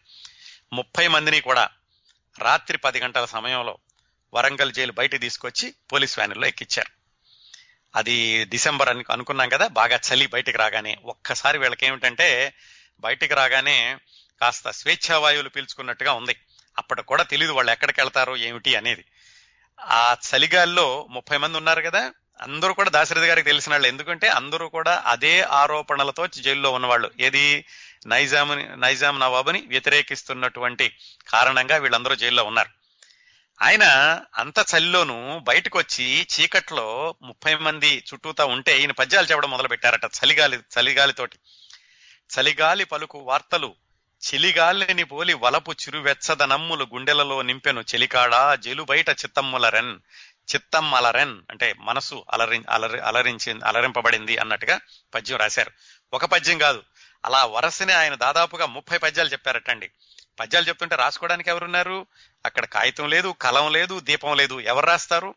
ముప్పై మంది కూడా తలా ఒక పద్యం గుర్తు పెట్టుకున్నారటండి. అంత తీవ్రంగా కవిత్వం రాస్తూ ఉండేవాళ్ళు ఆయన. సరే మొత్తానికి ముప్పై మందిని ఎక్కిచ్చారు. ముప్పై మందిని ఎక్కిచ్చేసి బయటికి పదమన్నారు. ఆ వ్యాన్లు ఎక్కడికో వెళ్తున్నాయి. ఎక్కడికి వెళ్తున్నాయో వీళ్ళకే తెలియదు తీరా ఆ తీరా ఆ వ్యాన్లు వెళ్ళి వెళ్ళి కాజీపేట రైల్వే జంక్షన్ దగ్గర ఆగినాయి. కాజీపేట రైల్వే జంక్షన్ దగ్గర వీళ్ళకి అర్థం కాలేదు. ఏమిటి చేస్తున్నారు? మన ఎక్కడికైనా తీసుకెళ్ళి చంపేస్తారా? ఏం చేస్తారా? అనేది అప్పటికి కూడా వాళ్ళకి అర్థం కాలేదు. అక్కడిని ఆ రైల్వే స్టే రైల్వే జంక్షన్ దగ్గర దిగ్గానే విజయవాడ నుంచి సికింద్రాబాద్ వెళ్ళే ప్యాసింజర్ రైలు వచ్చింది. పోలీసులందరూ ఎక్కండి ఎక్కండి అన్నారు వీళ్ళని. సరే వీళ్ళందరూ రైల్లోకి ఆ రైల్లోకి ఎక్కారు. ఎక్కడ తీసుకెళ్తున్నారు అప్పటికి కూడా తెలియదు వీళ్ళందరూ సమయం దొరికినప్పుడల్లా వందే మాత్రం అని అరవడం వందే మాత్రం అనే నినాదాలు ఇవ్వడం అక్కడ ప్లాట్ఫామ్ మీద ఉన్న వాళ్ళందరికీ తెలిసింది వీళ్ళందరూ రాజకీయ ఖైదీలు అని. మొత్తానికి విజయవాడ నుంచి సికింద్రాబాద్ వెళ్ళకే ప్యాసింజర్ ఎక్కిచ్చారు ఈ ముప్పై మందిని. జే ఆ రైల్లో కూర్చున్నాక దాశరథి గారు పద్యాలు చెప్పడం మానలేదు. అంతకుముందు ముప్పై మందికి ముప్పై పద్యాలు చెప్పారని కదా విన్నాం విన్నాం కదా? ఆయన రైల్లో కూర్చుని కూడా పద్యాలు చెప్పడం మొదలు పెట్టారు చలిగాలి పీల్చి చెలి గౌగిలిలో సేయనించినట్లు కేవల భావోజ్వల వీధుల పయనించగా వినిపించ విలపించగనేలా భీతి విడుము మిత్ర. ఎందుకు మనం భయపడ్డాం? ఊహల్లోకి వెళదాం. ఊహల్లోనైనా మనం సంతోషంగా ఉన్నట్టుగా ఆయన మిత్రులకి పద్యాలు చెప్పారు. అది వెళ్ళింది. ఆ ట్రైన్ వెళ్ళి వెళ్ళి సికింద్రాబాద్ వెళ్ళింది. సికింద్రాబాద్ వెళ్ళినప్పుడు కూడా వీళ్ళకి తెలియదు ఎక్కడికి వెళ్తున్నారో ఏదో. పొద్దున్నే అయింది. పొద్దున్నే అయ్యేసరికి వీళ్ళని సికింద్రాబాద్లో ఆగింది ఆ ట్రైన్. ఆ ట్రైన్ అక్కడికి వెళ్ళాక సికింద్రాబాద్లో అక్కడ అందరినీ ముప్పై మందిని ఒక వరుసలో నుంచోబెట్టారు. నుంచోబెట్టగానే వీళ్ళందరూ వందే మాత్రం పాడడం మొదలు పెట్టారు మొత్తానికి వీళ్ళకి అసలు ఏమి తినడానికి కూడా అప్పటి వరకు ఏమి ఇవ్వలేదు పొద్దున్నే. ఆ వీళ్ళందరినీ చూసి ఆ రైల్వే బ్రిడ్జి మీద వెళ్ళేటటువంటి జనం అందరూ కూడా వీళ్ళకి వీళ్ళ మీద పూలు పళ్ళు విసిరాట విసిరారట. అలాగే కొంతమంది ఆడవాళ్ళు వచ్చి వీళ్ళకి వీరతిలకం దిద్దారట. వీళ్ళల్లో ఒక ఆయన గెల్లా కేశవరావు అని ఆయన చాలా నిబద్ధత కలిగినటువంటి రాజకీయ ఖైదీ. ఆయన ఏమిటంటే వదిలిపెట్టినా కానీ బయటికి వెళ్ళేటటువంటి పరిస్థితి కాదు. ఎందుకంటే ఆయన ఏమైనా సరే నైజాం నవాబు వెళ్ళిపోయేంత వరకు జైల్లో నుంచి బయట రాము అన్నటువంటి ఆ ఆ దీంతో ఉన్న వ్యక్తి అన్నమాట గెల్లా కేశవరావు. చివరికి ఆయన్ని ఊళ్ళోకి పంపించడానికి ఒప్పుకున్నారు పోలీసులు. ఎందుకంటే ఆయన ఎలాగో పారిపోవడం తెలుసు. ఆయన ఊరోకి వెళ్ళి ఆ ఊళ్ళో పూరీలు ఉప్మా లడ్డూలు ఇలాంటివన్నీ కూడా మొత్తం ప్లాట్ఫామ్ మీదకి తీసుకొచ్చాడు అందరితో కలిసి. అప్పుడు వాళ్ళు తిన్నారు అన్నీను. అన్నీ తిన్నాక వీళ్ళని వేరే చోటకి బయలుదేరి తీశారు ఎక్కడికి బయలుదేరి తీశారు నిజామాబాద్ తీసుకెళ్ళారు. నిజామాబాద్ జైలుకి. నిజామాబాద్ జైలు నిజానికి అది జైలు కాదండి. అదట రఘునాథ రాయలు అని ఒక మహారాష్ట్ర వీరుడు ఉండేవాడు. ఆయన శివాజీకి అనుచరుడు. అతను ఒక కోట నిర్మించాడు. ఆ కోటలో రామాలయం సత్రాలు ఇలాంటివన్నీ నిర్మించాడు ఇదంతా ఇప్పుడు దాన్ని వీళ్ళు నైజాం నవాబు దాన్ని జైలుగా చేశాడు. దాన్ని జైలు గదులుగా మార్చి రాజకీయ ఖైదీలందరినీ అందులో ఉంచేవాడు. అక్కడికి ఈ ముప్పై మందిని వరంగల్ నుంచి బయలుదేరదీసి సికింద్రాబాద్ తీసుకొచ్చి అక్కడ తీసుకెళ్ళారు నిజామాబాద్ జైలుకి. ఆ నిజామాబాద్ జైలుకి తీసుకెళ్ళేటప్పుడు ఒక ఆచారం ఏమిటంటే నిజామాబాద్ రైల్వే స్టేషన్ దగ్గర నుంచి మొదలుపెట్టి అది మీటర్ గేజ్ అనమాట అప్పట్లోను అక్కడ నుంచి మొదలుపెట్టి జైలుకి వెళ్ళే వరకు కూడా వీళ్ళని కొట్టుకుంటూ తీసుకెళ్ళాలి. రెండు మైళ్ళు ఆ రెండు మైళ్ళు కూడా వీళ్ళని కొట్టుకుంటూ తీసుకెళ్ళడం. వీళ్ళు దిగారో లేదో ఇంక అక్కడ నుంచి ఓ వీళ్ళ మీద పడి వీళ్ళని కొట్టుకుంటూ జైలుకి తీసుకెళ్ళారు. ఇంకా ఎంత దారుణంగా ఉండేదంటే పరిస్థితులు అంత అందరూ కలిసి ముప్పై మందిని కొడుతుంటే వాళ్ళ పెదవి పగిలి రక్తం కారుతుంటే చుడు తుడుచుకోవడానికి చేతిలో బట్టలు కూడా లేవు. చేతిలో ఏవో పేపర్ ఉంటే ఆ పేపర్తో తుడుచుకుంటూ ఉండేవాళ్ళట. అలా మొత్తానికి నడిచి నడిచి నడిచి జైలుకి తీసుకున్నారు. ఈ జైలుకి వెళ్ళేటప్పుడు ఒక అతని చేతిలో ఆంధ్రప్రభ న్యూస్ పేపర్ ఉంది. అది అప్పట్లో నిషేధించబడింది నైజాంలో. ఆ ఆంధ్రప్రభ అతని చేతిలో ఉందని రజాకారు ఒకతను ఆ కుర్రాన్ని కత్తితో కొట్టాడట. ఆ కొట్టడం కొట్టడం దాశరథి గారి కళ్ళ ముందు జరిగింది అది. ఎడమ చేతి మూడు వేళ్ళు తెగి నేల మీద పడ్డమే కాకుండా మొహం మీద పెద్ద గాయం అయింది. అతని పేరు బుక్కినూరు నారాయణ రెడ్డి అని మొత్తానికి మిగతా వాళ్ళందరూ పోలీసులు ఆయన్ని అడ్డుకుని ఈ రజాకారులను పక్కకు పంపించి పోలీసులు వేరు రజాకారులు వేరు కదా? మొత్తానికి ఆ కుర్రాన్ని కాపాడారు. ఆ తర్వాత చాలా సంవత్సరాలు దాశరథి గారు మళ్ళా ఈ రాజకీయ పోరాటం అంతా అయిపోయి దాశరథి గారు హైదరాబాద్లో ఉద్యోగం చేస్తున్న రోజుల్లో ఆ నారాయణ రెడ్డి వచ్చి అప్పుడప్పుడు కలుస్తూ ఉండేవాడట ఈయన్ని. ఆ విధంగా మొత్తానికి వీళ్ళు ఆ నిజాం సెంట్రల్ జైలుకి ఆ రామ మందిరాన్నే జైలుగా మార్చబడినటువంటి మందిరంలోకి వీళ్ళందరూ వెళ్ళారు. ఇంకా ఆ జైలు లోపల ఎంత భయంకరంగా ఉండే అంటే పరిస్థితులు ఏడు వందల మంది రాజకీయ ఖైదులు ఉండేవాళ్ళట. వాళ్ళలో ఈ ముప్పై మందిని వరంగల్ నుంచి తీసుకొచ్చారు. వాళ్ళందరికీ కలిపి ఒకటే నీళ్ళ పంపు ఉండేది. పొద్దున్నే తెల్లవారుజామున లేచి వీళ్ళందరూ ఎవరు భక్తి ఉన్న వాళ్ళేమో దేవుడి పాటలు పాడుకుంటూ ఉండేవాళ్ళు. కొంతమంది రాజకీయ ఖైదీలేమో హిందీలో తెలుగులో మరాఠీలో కన్నడంలో దేశభక్తి గీతాలు పాడుతూ ఉండేవాళ్ళు. పొద్దున్నే తలుపులు తెరిచేవాళ్ళు. మొత్తానికి అందరూ ఆ ఒకే పంపు దగ్గరికి వెళ్ళేవాళ్ళు. అందరూ ఆ ఒక్క పంపు దగ్గరే స్నానం చేయాలి. కాకపోతే ఏమయ్యేదంటే అందరూ అక్కడికి చేరుతున్నారు కాబట్టి అక్కడ ఒకళ్ళకొకళ్ళు గుసగుసలు చెప్పుకుంటూ ఒకళ్ళకి తెలిసిన కబుర్లు ఇంకొకళ్ళ చేరేయడం చేరేయడంలో కాస్త వెసులుబాటు ఉంటూ ఉండేది అందరూ ఒకదాటకి వెళ్ళేసరికి. నిజాం రాజు ఎలా ఉన్నాడు? ఎందుకు ఆయన భారత యూనియన్లో చేరడానికి నిరాకరించాడు అంటే ఆయనకి పాకిస్తాన్లో చేరాలని ఉండేదట. ఇలాగా నిజాం రాజు పాకిస్తాన్లో చేరడాన్ని వ్యతిరేకిస్తూ ఒక అతను ఇమ్రోజ్ అనే పత్రికలో ఒక వ్యాసం రాశాడు. షోయిబుల్లా ఖాన్ అతని పేరు. అతన్ని పట్టపగలు రజాకారులు హైదరాబాద్లో పట్టుకుని చంపేశారు. అంటే వాళ్ళల్లో కూడా చాలా మంచి వాళ్ళు ఉండేవాళ్ళు. అంటే నిజాం అందరూ నిజాం రాజు యొక్క సామంతులు నిజాం రాజు చెప్పిన మాటలు అందరూ వినేవాళ్ళని కాదు. చాలా మందికి ఈ మహమ్మదీయుల్లో కూడా కేవలం ఇట్లా పాకిస్తాన్ వెళ్ళకుండా భారత యూనియన్లో కలవాలని కూడా ఉండేది. అలాంటి వాళ్ళని ఈ నిజాం రాజు యొక్క సామంతులు భరించేవాళ్ళు కాదనమాట ఆ నైజాం రాజు పాకిస్తాన్కి ఇరవై కోట్ల ధన సహాయం కూడా చేశాడట ఆ రోజుల్లోను. ఇట్లా జాగుతున్న పరిస్థితుల్లో వీళ్ళు నిజామాబాద్ జైల్లో ఇన్ని కష్టాలు పడుతూ నిజామాబాద్ జైల్లో ఉన్నారు. వీళ్ళను కూడా కొడుతూ ఉండేవాళ్ళు నిజామాబాద్ జైల్లో కూడా. ఆ విధంగా దాదాపుగా ఒక రెండు నెలల పాటు నిజామాబాద్ జైల్లో వీళ్ళు కష్టాలు అనుభవించారు. అనుభవించాక నిజామాబాద్ జైలు నుంచి వీళ్ళని హైదరాబాద్కి మార్చారు మళ్ళా. ఎందుకంటే వీళ్ళ ఆరోగ్యాలన్నీ బాగుండలేదు. హైదరాబాద్లో అయితే గనక ఆరోగ్యాలు చేయడానికి హాస్పిటల్స్ అవి ఉంటాయని చెప్పి వీళ్ళందరినీ హైదరాబాద్కి మార్చారు. ఇప్పుడు అది పంతొమ్మిది వందల నలభై ఎనిమిది జనవరి ప్రాంతాల్లో హైదరాబాద్కి మార్చారు. హైదరాబాద్లో వీళ్ళు ఆ జైలు అంతటిని వీళ్ళు బందీ నగర్ అని పిలుచుకుంటూ ఉండేవాళ్ళు. హైదరాబాద్లో ఉండగా అక్కడ కూడా దాదాపుగా ఒక ఎనిమిది తొమ్మిది నెలలు వీళ్ళు రకరకాల కష్టాలు పడ్డారండి. చిట్ట చివరికి ఆ నైజాం రాజు భారతదేశంలో హైదరాబాద్ రాష్ట్రాన్ని కలిపేయడానికి ఒప్పుకోవడం ఒప్పుకున్నాక ఆ వాళ్ళందరూ కూడా ఈ భారత సైన్యం హైదరాబాద్లోకి ప్రవేశించడం ప్రవేశించి ఆ నైజాం రాజుని బంధించి హైదరాబాద్ రాష్ట్రాన్ని భారత యూనియన్లో కలపడం ఇదంతా కూడా పంతొమ్మిది వందల నలభై ఎనిమిది సెప్టెంబర్లో జరిగిందండి. అప్పుడు విడుదల చేశారు.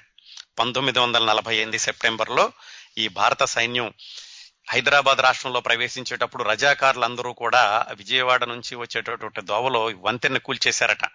వాళ్ళందరూ కూడా మళ్ళా తాత్కాలిక వంతెన్ని నిర్మించుకోవడం నదులు దాటి రావడం దాంతో కొంచెం ఆలస్యమైనా కానీ మొత్తానికి భారత సైన్యం నాలుగైదు వైపుల నుంచి కూడా హైదరాబాద్ నుంచి చుట్టుముట్టి ఈ నైజాంని నైజాం ప్రభుని ఆయన బంధించి హైదరాబాద్ రాష్ట్రాన్ని భారత యూనియన్లో కలిపేశారు.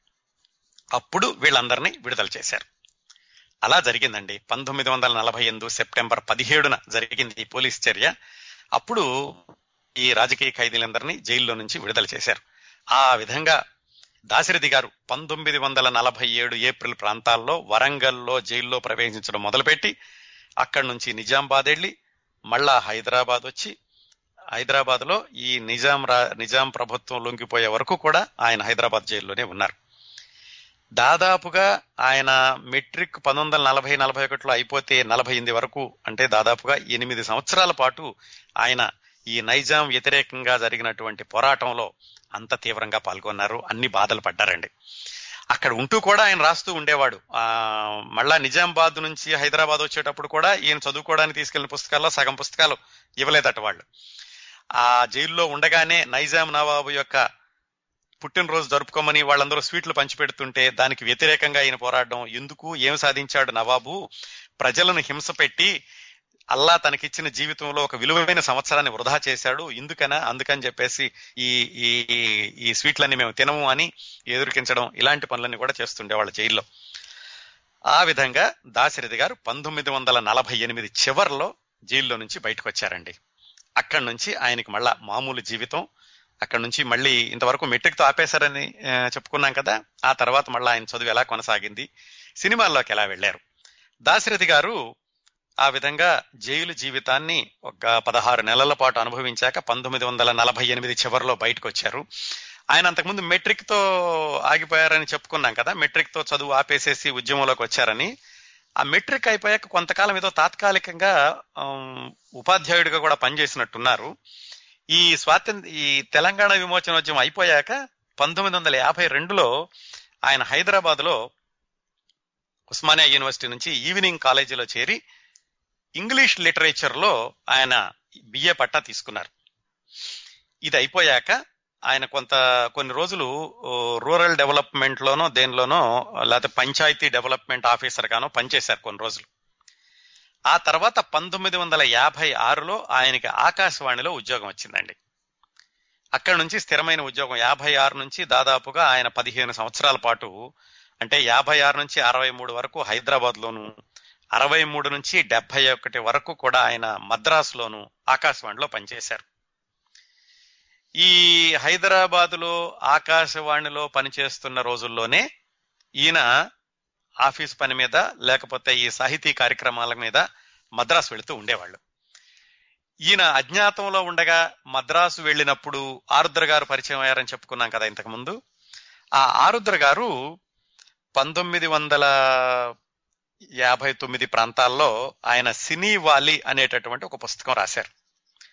ఆ పుస్తకం ఆవిష్కరణకి మిత్రుడైనటువంటి దాశరథిని పిలిపించారు మద్రాస్కి. అక్కడ ఆ పుస్తక ఆవిష్కరణ సభలో దాశరథి గారు ఉపన్యసించారు.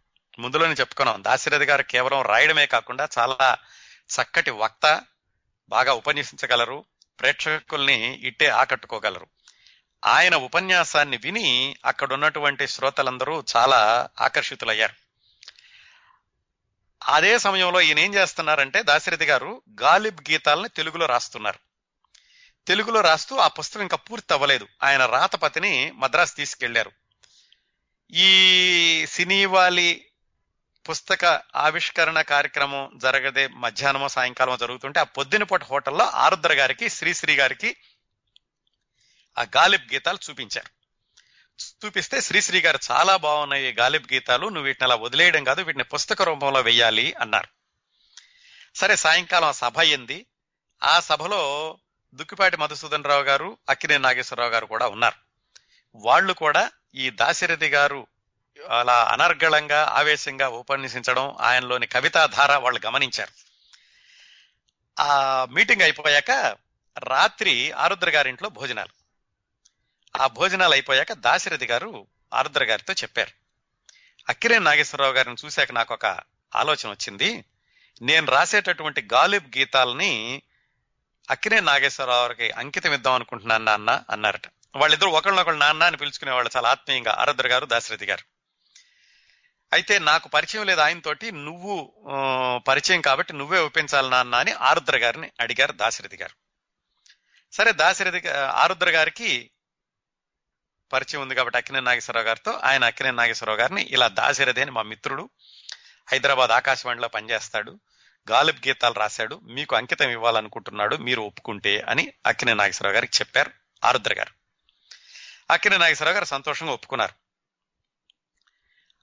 అయితే ఈ పుస్తకం తొందరలోనే ప్రింట్ చేస్తారు. హైదరాబాద్లోనే మీటింగ్ పెడతారు. దాంట్లో మీరు దీన్ని స్వీకరించాలి అని ఆరుద్ర గారు చెప్పినప్పుడు ఆయనకి సరే నేను స్వీకరిస్తాను కానీ ఏం చేయాలి? నేను నేనేం చేయాలి? ఇంకా నేను ఏమైనా ఇవ్వాలా? అని అడిగారట. మీరు ఏం అవసరం లేదండి. హైదరాబాద్లో ఆ రోజు మీటింగ్ జరుగుతుంది. ఆ రోజు వచ్చి ఆ పుస్తకాన్ని ఆయన మీకు అంకితం ఇచ్చినప్పుడు మీరు స్వీకరించండి చాలు అని ఆరుద్ర గారు చెప్పారు. బాపు గారు బొమ్మలేశారు. ఎంఎస్కో వాళ్ళు మొత్తాన్ని దాన్ని ఒక పుస్తకం కింద తీసుకొచ్చారు. ఓ పెద్ద గొప్ప సభ జరిగింది. ఆంధ్ర సరస్వతి పరిషత్ తరఫున. బెజవాడ గోపాలరెడ్డి గారు ఈయన దాశరథి గారికి ఆ తెలంగాణ ఉద్యమంలో కలిసి పనిచేసినటువంటి దేవురపల్లి రామానుజరావు గారు. వీళ్ళే కాకుండా మొత్తం లిటరీ లవర్స్ అందరూ కూడా వచ్చారు. మొత్తానికి గాలి గొప్పతనాన్ని ఆ దాశరథి గారు ఎంత చక్కగా అనువదించారో అందరూ పొగిడారు. దానికి అంత అయ్యాక అక్కినే నాగేశ్వరరావు గారికి ఆ పుస్తకం అంకితం ఇచ్చారు దాశరథి గారు. అప్పుడు దాశరథి గారికి అక్కినే నాగేశ్వరరావు గారు ఒక పెన్ను ఇచ్చారు. ఆ పెన్ను తోటే ఆయన తర్వాత ఆ పెన్ను ఇవ్వడంతో పాటుగా వాళ్ళు తర్వాత తీసి వాళ్ళు అంటే అన్నపూర్ణ పిక్చర్స్ వాళ్ళు. తర్వాత తీస్తున్నటువంటి సినిమాలో పాటలు రాయడానికి కూడా ఆయనకి అవకాశం ఇవ్వడానికి నాగేశ్వరరావు గారు ఒప్పుకున్నారు. దుక్కుపాటి మధుసూదన్ రావు గారు కదా ఆయన కూడా ఈ దాశరథి గారు యొక్క ఉపన్యాసము ఆయన రాసిన పుస్తకము చదివి ఆయనకు కూడా నమ్మకం కలిగింది. దాశరథి గారు మంచి పాటలు రాయగలరు అని. ఆయన దాశరథి గారికి ఇద్దరు మిత్రుల చిత్రంలో పాట రాసేటటువంటి అవకాశం ఇచ్చారు. ఈ ఇద్దరు మిత్రులు అక్కినే నాగేశ్వరరావు గారు దుక్కుపేట మధుసూదనరావు గారు ఆరుద్ర గారు వీళ్ళతో ఈ పరిచయం ఇలా జాగుతున్న రోజుల్లోనే దాశరథి గారిని ఇంకొక వ్యక్తి పిలిచి సినిమాల్లో పాటలు రాయమని అడిగారు. ఆయన విచిత్రంగా ఇంకొక గేయ రచయిత ఆత్రేయ గారు. ఆయన వాగ్దానం అనే సినిమా తీస్తూ వాగ్దానం అనే సినిమాలో పాట రాయడానికి దాశరథి గారిని పిలిచారు. నిజానికి రికార్డుల పరంగా అయితే దాశరథి గారు మొట్టమొదటిసారిగా పాట రాసింది వాగ్దానంలో కానీ విడుదలైన సినిమా మాత్రం ఇద్దరు మిత్రులు. అందుకని కొన్ని చోట్ల ఇద్దరు మిత్రులు ఆయన మొదటి సినిమా అంటారు కొన్ని చోట్ల వాగ్దానం మొదటి సినిమా అంటారు. వాగ్దానంలో ఆయన పాట రాశాక ఇద్దరు మిత్రుల కోసం పిలిచారు ఈయన్ని. పాట రాయడానికి దుక్కిపాటి మధుసూదనరావు గారు కూడా ఒప్పుకున్నాక. దీనికి సంగీత దర్శకులు ఇద్దరు మిత్రులకి ఎస్ ఎస్ రాజేశ్వరరావు గారు. ఆయన అన్నపూర్ణ వాళ్ళకి మొట్టమొదటిసారిగా సంగీత దర్శకత్వం చేయడం. సరే దాశరథి గారిని పిలిపించారు. పిలిపించాక ఇంతవరకు ఏమైనా రాశారా? అంటే నేను ఏదో ఒక పాట రాశానండి ఆత్రేయ గారి దగ్గర అని చెప్పారు. మరి దాశరథి గారు సరే నాకు సంగీత పరిజ్ఞానం అయితే అంతగా లేదండి అన్నారు. సరే పర్వాలేదు మేము చూసుకుంటాంలే అని రాజేశ్వరరావు గారు దాశరథి గారిని అడిగారట. నేను ట్యూన్ ఇస్తే మీరు రాస్తారా లేకపోతే మీరు రాశాక నేను ట్యూన్ కట్టుకోవాలా అని. దాశరథి గారు అప్పటికే బోల్డెన్ రాసేసి ఉన్నారు. పద్యాలు కవితలు గేయాలు. అందుకని ఆయన మీరు ఎలాగైనా పర్వాలేదండి మీరు ఎలా ఇచ్చినా రాస్తానన్నారు. సరే రాజేశ్వరరావు గారు ఒక ట్యూన్ ఇచ్చారు. ట్యూన్ ఇచ్చేసి ఇప్పుడే నేను బయటికి వెళ్ళి వస్తానండి. తమలపాకు వేసుకుని వస్తాను. మీరు ప్రయత్నించండి అన్నారట ఆయన బయటికి వెళ్ళి లోపలికి వచ్చేసరికి ఈయన పాట పల్లవి రాసేశారు. ఈయన ఆశ్చర్యపోయారట. సరే హార్మోనియంలో ఆయనంతా చూసుకుని కరెక్ట్గా ఈయన రాసింది ఆయన ట్యూన్లోకి సరిపోతుందా లేదా అని అయిపోయాక అప్పుడు చరణానికి ట్యూన్ ఇచ్చారట. అది కూడా ఈయన దాదాపుగా పది పదిహేను నిమిషాల్లో చరణం కూడా రాశారట. అప్పుడే రాజేశ్వరరావు గారు మధుసూదన్ రావు గారికి అక్కిన నాగేశ్వరరావు గారికి చెప్పారట ఈయన ఎవరో చాలా అఖండుడండి. చాలా బాగా పైకి వస్తాడు చాలా తొందరగా రాసేశారు పాట అని చెప్పారట. ఆ పాటే ఖుషీ ఖుషీగా నవ్వుతూ చలాకి మాటలు రువ్వుతూ అనే పాట అండి. ముందులో ఒకటే పాట అనుకున్నారు. కాకపోతే దాశరథి గారు ఇలా రాయడం గమనించి వాళ్ళు ఇద్దరు మిత్రుల సినిమాలో ఖవాలీ పాట రాయించారు. ఎందుకంటే హైదరాబాదు ఉర్దూ సాహిత్యం దీంతో బాగా పరిచయం ఉన్నటువంటి దాశరథి గారికి ఆ ఖవాలీ పాట రాయడం కూడా పెద్ద కష్టం అనిపించలేదు. నిజానికి తెలుగు సినిమాల్లో వచ్చిన కవాలీ పాటల్లో ఎక్కువ శాతం రాసింది దాశరథి గారి అవడమే కాకుండా తెలుగు సినిమాల్లో వచ్చిన మొట్టమొదటి కవాలీ పాట కూడా ఇదే అంటారు. ఇద్దరు మిత్రులు సినిమాల్లో వచ్చింది. నవ్వాలి నవ్వాలి నీ నవ్వులు నాకే ఇవ్వాలి అనేది తెలుగు సినిమాల్లో వచ్చిన మొట్టమొదటి కవాలీ పాట. అది రాసినటువంటి అరుదైన గౌరవం కూడా దాశరథి గారికి దక్కింది. ఆ విధంగా వాగ్దానం సినిమాతోటి ఇద్దరు మిత్రుల సినిమాతోటి దాశరథి గారు ఆకాశవాణిలో పనిచేస్తూ ఉండగానే చిత్రరంగ ప్రవేశం చేశారు. పంతొమ్మిది వందల అరవైలో దాశరథి గారు చిత్రరంగ ప్రవేశం చేశాక పంతొమ్మిది వందల అరవై నుంచి డెబ్బై డెబ్బై నుంచి ఎనభై ఆ ఇరవై సంవత్సరాల్లోనండి ఒక చోట ఆరుద్ర గారు రాసిన దాని ప్రకారం రెండు వేల పాటలు రాశారు. ఇటీవల రాసిన పైడిపాల గారు రాసిన దాంట్లో ఆరు వందల పాటలు అన్నారు. సంఖ్య ఏమైనా కానీ ఆయన సమకాలీన కవులతో పోల్చుకుంటే కొంచెం తక్కువగానే రాసి ఉండొచ్చు. కాకపోతే ఆయన రాసిన పాటల మొత్తంలో ప్రజాదరణ పొందిన పాటల శాతం ఎంత అంటే అది చాలా ఎక్కువ. ఒక దాశరథి గారి విషయంలోనే జరిగిందని చెప్పుకోవచ్చు. అంటే ఒకళ్ళు రాసిన పాటలన్నీ తీసుకుని వాటిలో ఎంత శాతం హిట్ అయినాయి అంటే దాశరథి గారు రాసిన పాటల్లో చాలా శాతం హిట్ అయిన పాటలండి. పంతొమ్మిది వందల ఎనభై తర్వాత ఆయన స్వచ్ఛందంగా రాయడం తగ్గించుకున్నారు. అప్పట్లో ఆయన ఆస్థాన ఆ విషయాల తర్వాత తెలుసుకుందాం. సినిమాల్లో ఆయన రాసినటువంటి పాటల్ని రకరకాల వర్గీకరణలో చూస్తే ఎలా ఉంటుందంటే భక్తి గీతాలు. ఆయన చాలా భక్తి గీతాలు రాశారండి. అది కేవలం దాశరథి గారు రాశారు భక్తి గీతం అనకుండా ఆయన రాసిన ప్రతి భక్తి గీతం కూడా ప్రజల్లోకి బాగా వెళ్ళడమే కాకుండా ఇప్పటికి కూడా చాలా దేవాలయాల్లో ఆ భక్తి గీతాలు వినిపిస్తూ ఉంటాయండి. రంగుల రాట్నంలో నడిరేయి ఏ జాములు అనే పాట రాశారు. అలాగే బుద్ధిమంతుడిలో క్రిందటి వారం విన్నాం నను పాలింపక నడచి వచ్చితివా అని. విచిత్రం ఏమిటంటేనండి దాశరథి గారు సినిమాల్లోకి రావడానికి ముందు ఎక్కువగా విప్లవ గీతాలు రాశారు. నైజాం వ్యతిరేక పోరాటంలో. చాలా చదువుకున్నాం కదా. ఆయనవి సినిమాల్లోకి రాకముందు రాసినటువంటి ఏ కవిత తీసుకున్నా కానీ అది ఎలా అంటే నెత్తురు మంటలు మండుతూ ఉంటుందన్నమాట. విచిత్రంగా ఆయనకి సినిమాల్లో ఈ విప్లవ గీతాలు రాసేటటువంటి అవకాశాలు ఎక్కువ రాలేదు. విప్లవ గీతాలు అనగానే శ్రీశ్రీ గారి బ్రాండే ఉండేది. ఒక మూడు నాలుగు సినిమాల్లో మాత్రం రాశారు ఆయన. మనసు మాంగల్యం అని ఆ సినిమాలో ఆవేశం రావాలి ఆవేదన కావాలి అని శ్రీశ్రీ మార్కు పాట. అంటే అంటే శ్రీశ్రీ గారు ఎక్కువ రాశారు కాబట్టి అలా అంటూ ఉంటాం. నిజానికి అది దాశరథి గారి మార్కు కూడాను. పదండి ముందుకు కాలం మారింది. ఆ సినిమాల్లో ఒకటి రెండు మాత్రం ఆయన అట్లా సామాజిక స్పృహతోటి విప్లవ గేయాలని అనేవి రాసేటటువంటి అవకాశం వచ్చింది. ఎక్కువగా రాయలేదు అలాంటి పాటలు. అట్లాగే ఆయన చక్కటి యుగళ గీతాలు రాశారండి. ఎన్నెన్నో జన్మల బంధం ఇందాకే విన్నాం. అలాగే చిలిపి నవ్వుల నిన్ను చూడగానే ఆత్మీయుల్లోనూ మనుషులు మమతలు అనే సినిమాలో వెన్నెలలో మల్లియలు మల్లెలలో ఘుమఘుమలు అనే పాట రాశారు. అలాగే మహాకవి క్షేత్రయలో ఆదిత్య సుబ్బారావు గారి చిట్ట చివరి సినిమా జాబిల్లి చూసేను నిన్ను నన్ను చక్కటి యుగళ గీతాలు రాశారు. అలాగే ఇందాక చెప్పుకున్నట్టుగా కవాలీ పాటలు ఎక్కువగా ఆయన రాశారు. మొట్టమొదటి కవాలీ పాట కూడా ఆయన రాశారు. నవ్వాలి నవ్వాలి నీ నవ్వులు నాకే ఇవ్వాలి ఇద్దరు మిత్రుల్లో. అలాగే పునర్జన్మలో దీపాలు వెలిగే పరదాలు తొలిగే అనే కావాలి పాట రాశారు. లేత మనసుల్లో అందాల ఈ రేయి నీదోయి నీదోయి అని ఇంకో పాట రాశారు. అట్లాగే ఈ కుటుంబ సభ్యుల మధ్యన ఉండేటటువంటి బాంధవ్యాలని వర్ణిస్తూ ఆయన చక్కటి పాటలు రాశారండి. ఆడపడుచు అనే సినిమాలో అన్నాని అనురాగం ఎన్నో జన్మల పుణ్య పుణ్యఫలం అనే పాట. పన్నెండు కాపురంలో అందరికీ తెలిసిన పాట అండి బాబు వినరా అన్నా తమ్ముల కథ ఒకటి చక్కటి పాటలు రాశారు. ఇక వీణ పాటల గురించి అయితే చెప్పవసరం లేదు కదా ముందులోనే చెప్పుకున్నాం. ఈ ఈ కవి మార్కు పాట ఏమిటి అంటే దాశరథి గారి మార్కు పాట అంటే వీణ పాట. క్రిందటి వారం విన్నాం. ఆత్మీయుల్లో మదిలో వీణరంలోగే ఆశలిన్న చెలరేగి. అమాయకురాల్లో పాడిద నీ నామమే గోపాల. అంతా మన మంచికే సినిమాలో నేనే రాధనోయి భానుమతి గారు పాడింది. అలాగే రెండు కుటుంబాల కథ అనే సినిమాలో వేణుగాన లోలుని కన వేయి కలులు చాలా వలే. జమీందారు గారి అమ్మాయిలో మ్రోగింది వీణ పదే పదే హృదయాలలోన.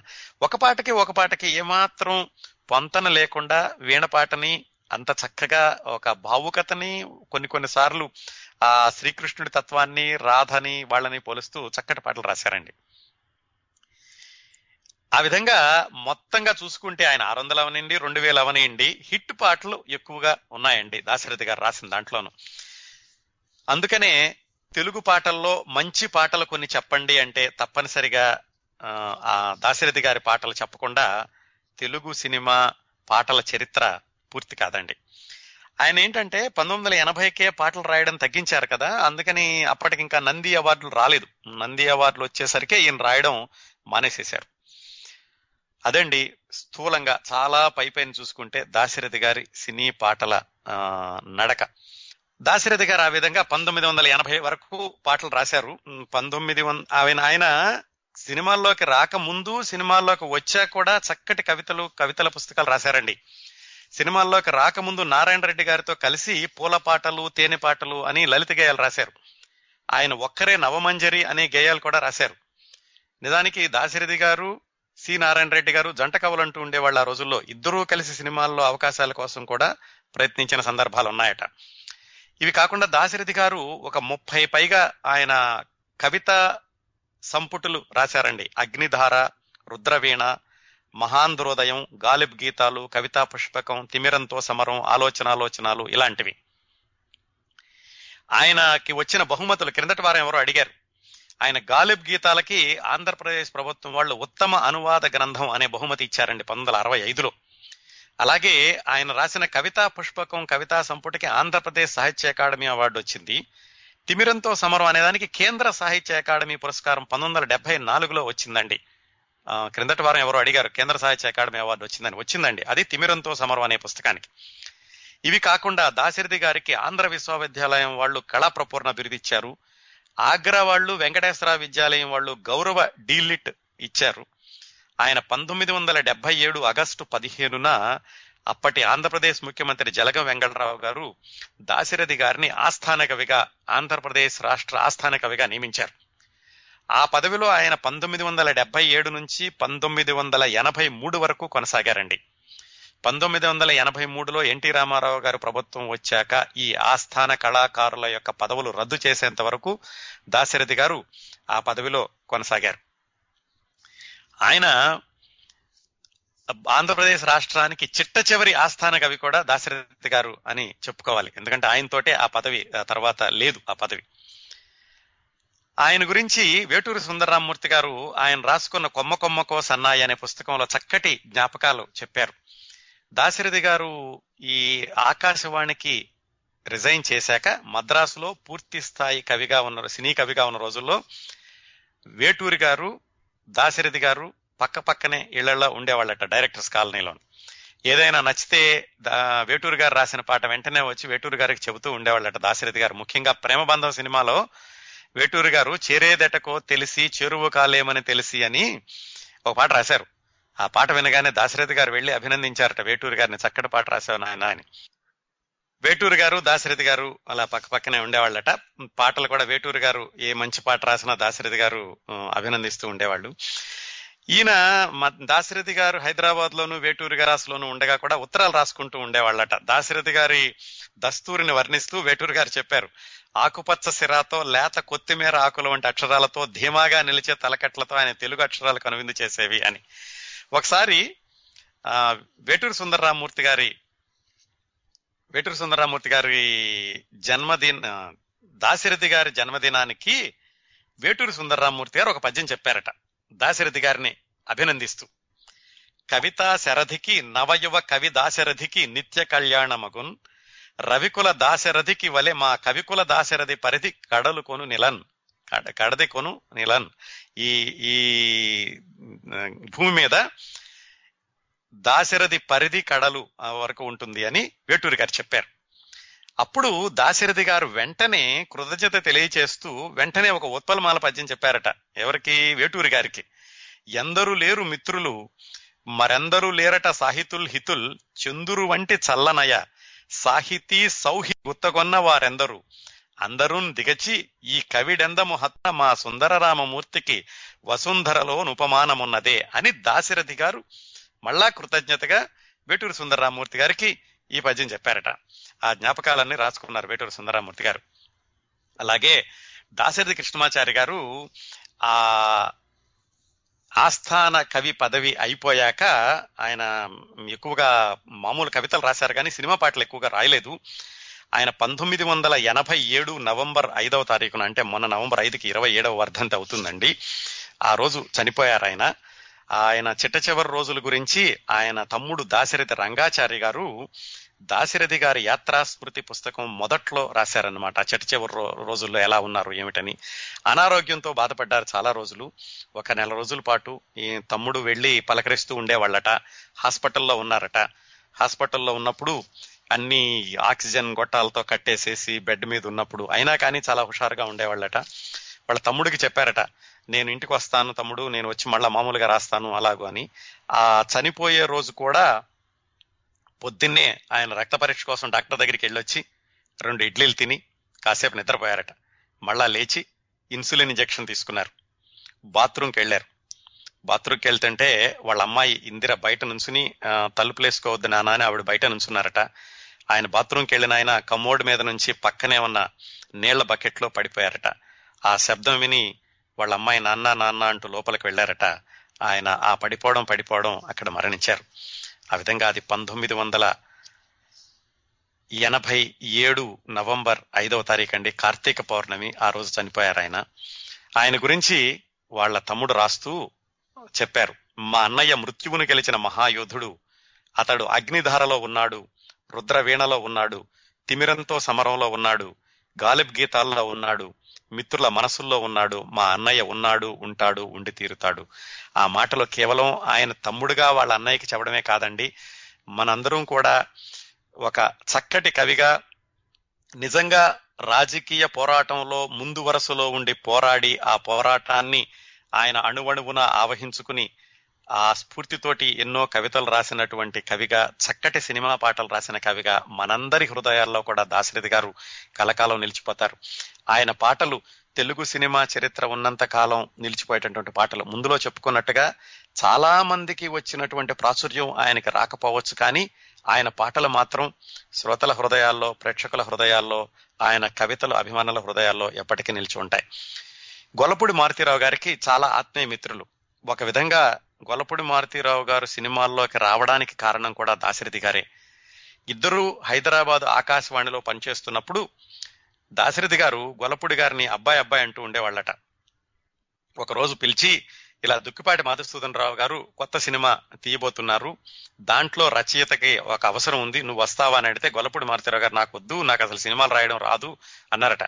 పెద్ద ఆయన పిలుస్తున్నారు కనీసం ఒకసారి రా నువ్వు పలకరిస్తే బాగుంటుంది అని ఈయనే బలవంతం చేసి గొల్లపూడి మారుతీరావు గారిని తీసుకెళ్ళి దుక్కుపాటి మధుసూదన్ గారికి పరిచయం చేసి ఆ విధంగా డాక్టర్ చక్రవర్తి సినిమాతోటి గొల్లపూడి మారుతీరావు గారు చిత్రరంగ ప్రవేశం చేయడం జరిగింది.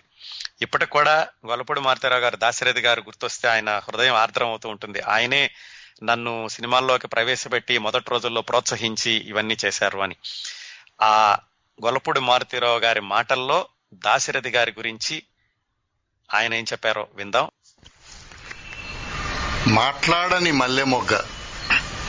యూనివర్సిటీలో చదువుకునే రోజుల్లో కెవి గోపాలస్వామి గారి ఆధ్వర్యంలో జరిగే ఆంధ్రాభ్యుదయ ఉత్సవాల్లో ఇద్దరు తెలంగాణ యువకులు వచ్చారు. వారి పేర్లు కూడా అప్పట్లో మేము వినలేదు. ఒక ఆయన పొట్టిగా గట్టిగా మీదకెగిసే నిప్పురవ్వలా ఉన్నాడు. మరొక ఆయన ఉంగరాల జుత్తు తీర్చిదిద్దిన పుష్పగుచ్చంలా ఉన్నాడు. పొట్టి ఆయన పేరు దాశరథి.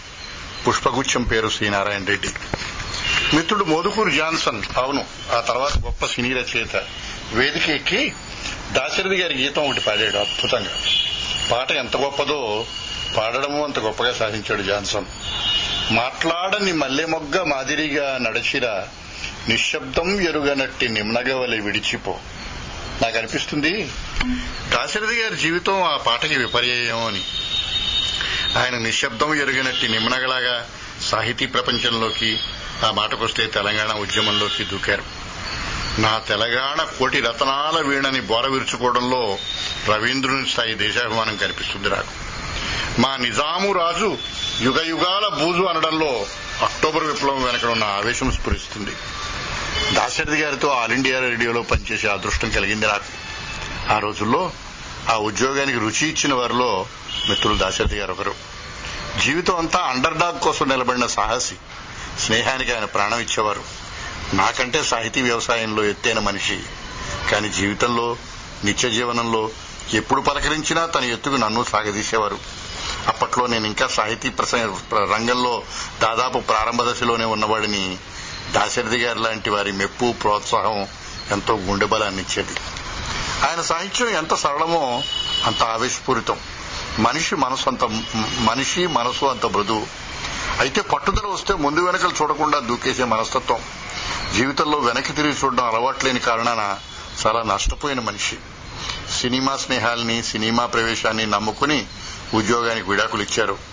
కొత్త పాట పేరుతో చెత్త పాట పాడకు కొత్తదనం పేరుతో రితదనం పెంచకు అని చెప్పడమే కాదు సినిమా పాటలు కూడా చేసి చూపించిన నిజాయితీపరుడైన కవి దాశరథి కౌగిలిలో ఒదిగిపోయి కలలుగానే వేళాయే ఎదురు చూచి ఎదురు చూచి కనుదోయి అలసిపోయే అన్న చరణం ఉన్న సినిమా పాట రాశారంటే నానా చెత్త విని ఆనందించే ఈనాటి సినీ ప్రేక్షకులు ఆశ్చర్యపోతారు.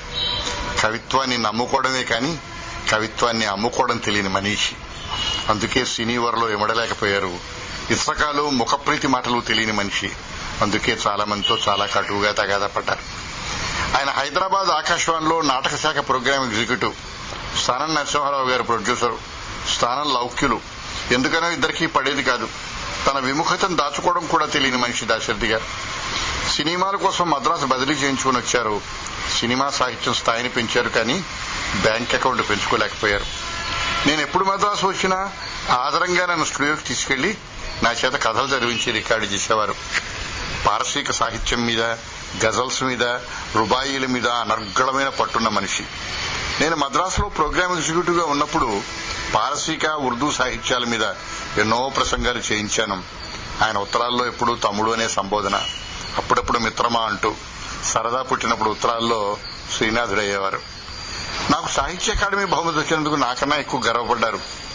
ఓ రోజు హైదరాబాద్ ఆకాశవాణిలో తారసిపడి అబ్బాయి నిన్ను అన్నపూర్ణ సంస్థ దుక్కిపాటి మసూన్రావు గారు కలుసుకోవాలనుకుంటున్నారు అన్నారు. తుళ్ళిపడ్డాను దుక్కిపాటి వారు ప్రముఖ నిర్మాత. ఆయన నన్ను కలుసుకోవడం ఏమిటి? నేనే ఆయన్ని కలుస్తాను అన్నాను. దాశరథి గారు నవ్వి అవసరం అయింది ఆయనే రావాలి నీ ఇల్లెక్కడో చెప్పు అన్నారు.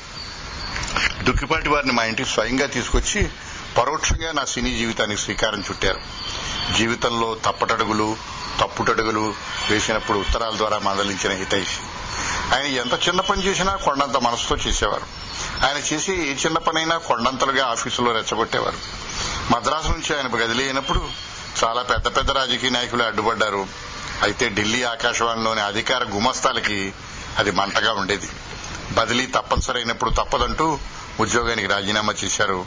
మాలాంటి వాళ్ళం ఎవ్వరం ఆయన్ని ఆపలేకపోయాం. అనుకున్నట్టు సినిమా ఆయన్ని పోషించలేకపోయింది. కారణం ఆయన లౌకికుడు కాదు.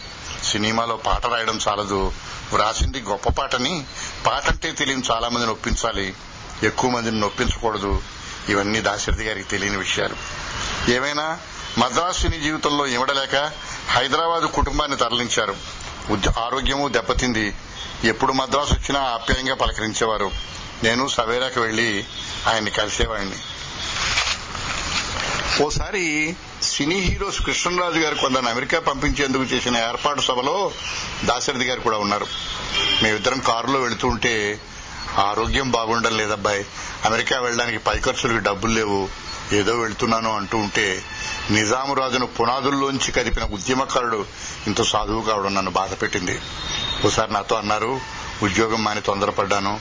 నువ్వు అలాంటి పని చేయకుని చివరి చివర ఆయన ఆర్థికమైన శారీరకమైన ఇబ్బందులు రచన మీద మొగ్గు చూపాయని నాకు అనిపిస్తుంది. జీవితం ఎక్కడో గర్వంగా హుందాగా నడిచే వ్యక్తివి దెబ్బతీసింది పద్మశ్రీ కళాప్రపూర్ణ ఆస్థాన కవి బిరుదులు ఆయన ఎప్పుడూ తలకిందులు చేయలేదు. వాటి ప్రసక్తి ఎప్పుడు వచ్చినా నాలికి సపరించేవారు. వ్యక్తిగా సాహితీ ద్రష్టగా చాలా ఉన్నతమైన వ్యక్తి. మరొక్కసారి అంటాను దాశరథి గారు తన పాటకి విపర్యంలాగా బతికారు. నిశ్శబ్దం ఎరుగినట్టి నిమ్మనగలాగా సాహితీ వనంలోకి ప్రవేశించి మాట్లాడని మల్లెమొగ్గలాగా సెలవు తీసుకున్నారు.